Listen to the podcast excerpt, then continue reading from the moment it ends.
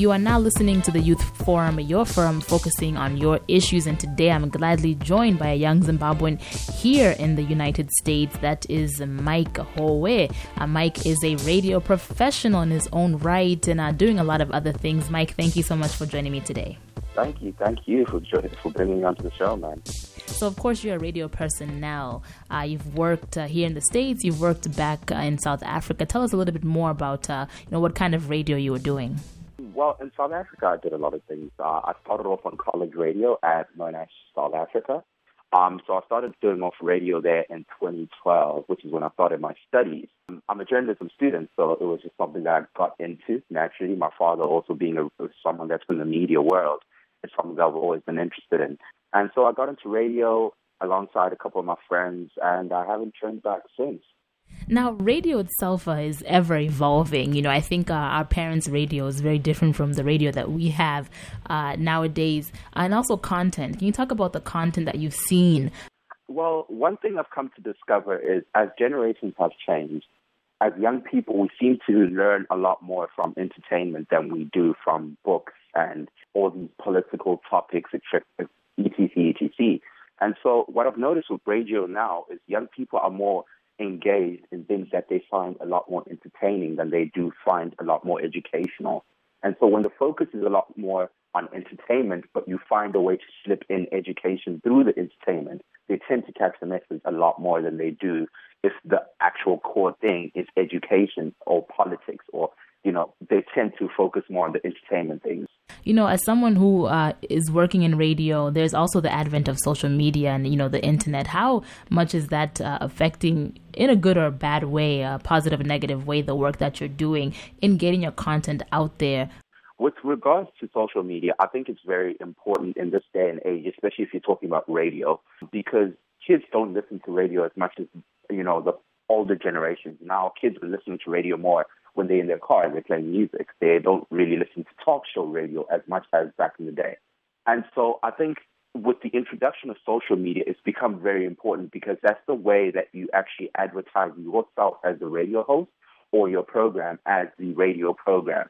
That is the only way that you can get these kids to actually go, oh, okay, at this time, there's going to be this program and this kind of music is going to be played, or this is what they're discussing, or, you know. So social media has become very, very, very crucial in this day and age. But, uh, you know, are we forgetting the audience uh, in the rural areas uh, when it comes to some of this? Because, of course, there is accessibility. Uh, but, uh, you know, in the advent of all these newer platforms, uh, do we risk uh, losing the youth that are in the rural areas?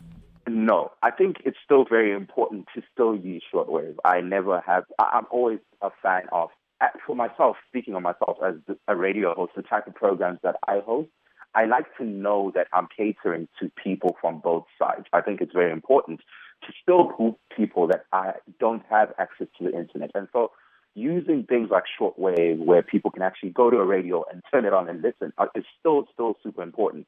But, you know, within this day and age, as much as some people don't have access to the internet, et cetera, there's still a huge chunk of people that have transitioned with the time and that now have access to the internet.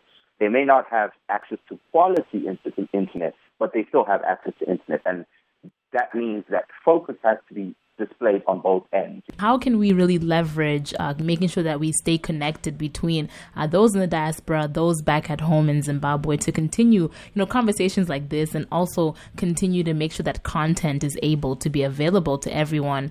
Um. Education and social media are probably the most biggest blessings that we have of this generation. I think if we are to continue a conversation on an international platform between the youth in Zimbabwe and the youth anywhere else in the world, our best bet is probably social media. We need to find a way that we can discuss issues that are relative to everyone on a, you know, as a youth, not just stuff that's relative to Zimbabwe or relative to a specific region. I think it's very important that we realize that as, as the youth in general, we encounter a lot of similar problems, and we need to find a way to grow together as the youth. And for those of you who want to follow and uh, you know, see what you're doing, uh, if you can give us your Twitter handle or, you know, your Facebook. I'm not on Facebook. I think Facebook is for old people. um, my Twitter handle is at bigmike three, B I G M Y K E three, and it's the same handle for Instagram. I show up on Instagram, so please don't comment negatively. And with that, uh, Mike, I want to say thank you so very much uh, for joining me today on the Youth Forum. Thank you for having me, Tatenda. That was Mike Hove, a young Zimbabwean living here in the United States and also a radio presenter, joining me today on the Youth Forum. This is Tatenda Gumbo, and as usual, make sure you join me next week.